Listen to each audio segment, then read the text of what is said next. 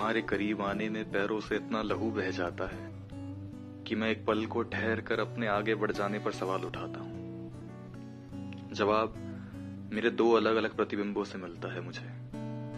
एक मुझे आगे बढ़ जाने को कहता है, ये बताकर कि लहू के बह जाने में ही सुख है।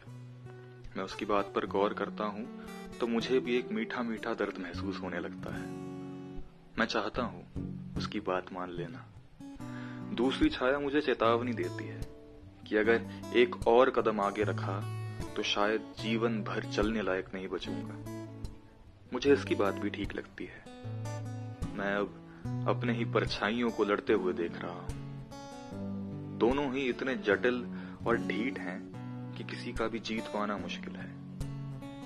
लड़ाई में दोनों की मौत हो जाती है। अब बस मैं और तुम मौजूद हैं। मैं बिना किसी नतीजे के दोबारा तुम्हारी ओर बढ़ने लगता हूँ। और तुम तुम तो तुम हो।